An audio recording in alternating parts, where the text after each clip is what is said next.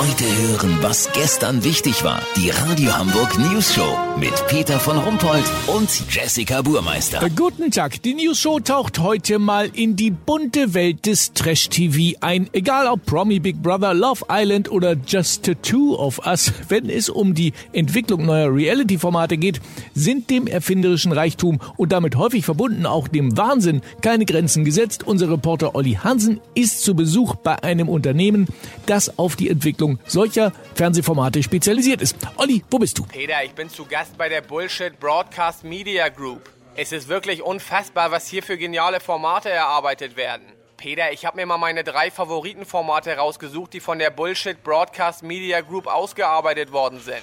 Zum ersten wäre da Leave Me If You Can. Dort können sich Paare anmelden, deren Beziehungen dem Endkampf um Berlin 1945 ähneln. Die Trennung ist eigentlich schon beschlossene Sache, aber jetzt wird es spannend. Die Partner werden in ihr Wohnzimmer eingesperrt, das mit Kameras überwacht wird. Sie müssen dort so lange verweilen, bis es der oder die Erste nicht mehr aushält. Wer dann als erstes mit dem anderen Schluss macht, hat verloren und muss die Scheidung bezahlen. Ein weiteres Highlight-Format ist für mich Promispinner.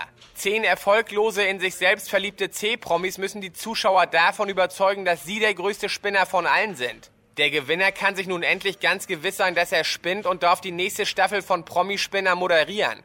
Lass so machen, Peter. Sollte ich mich jetzt hier in weiser Voraussicht schon mal als allererster Kandidat für eins der Formate oder sogar für alle drei bewerben, melde ich mich noch morgen. Habt ihr das exklusiv, okay? Ja, natürlich. Vielen Dank, Olli Hansen. Kurznachrichten mit Jessica Burmeister.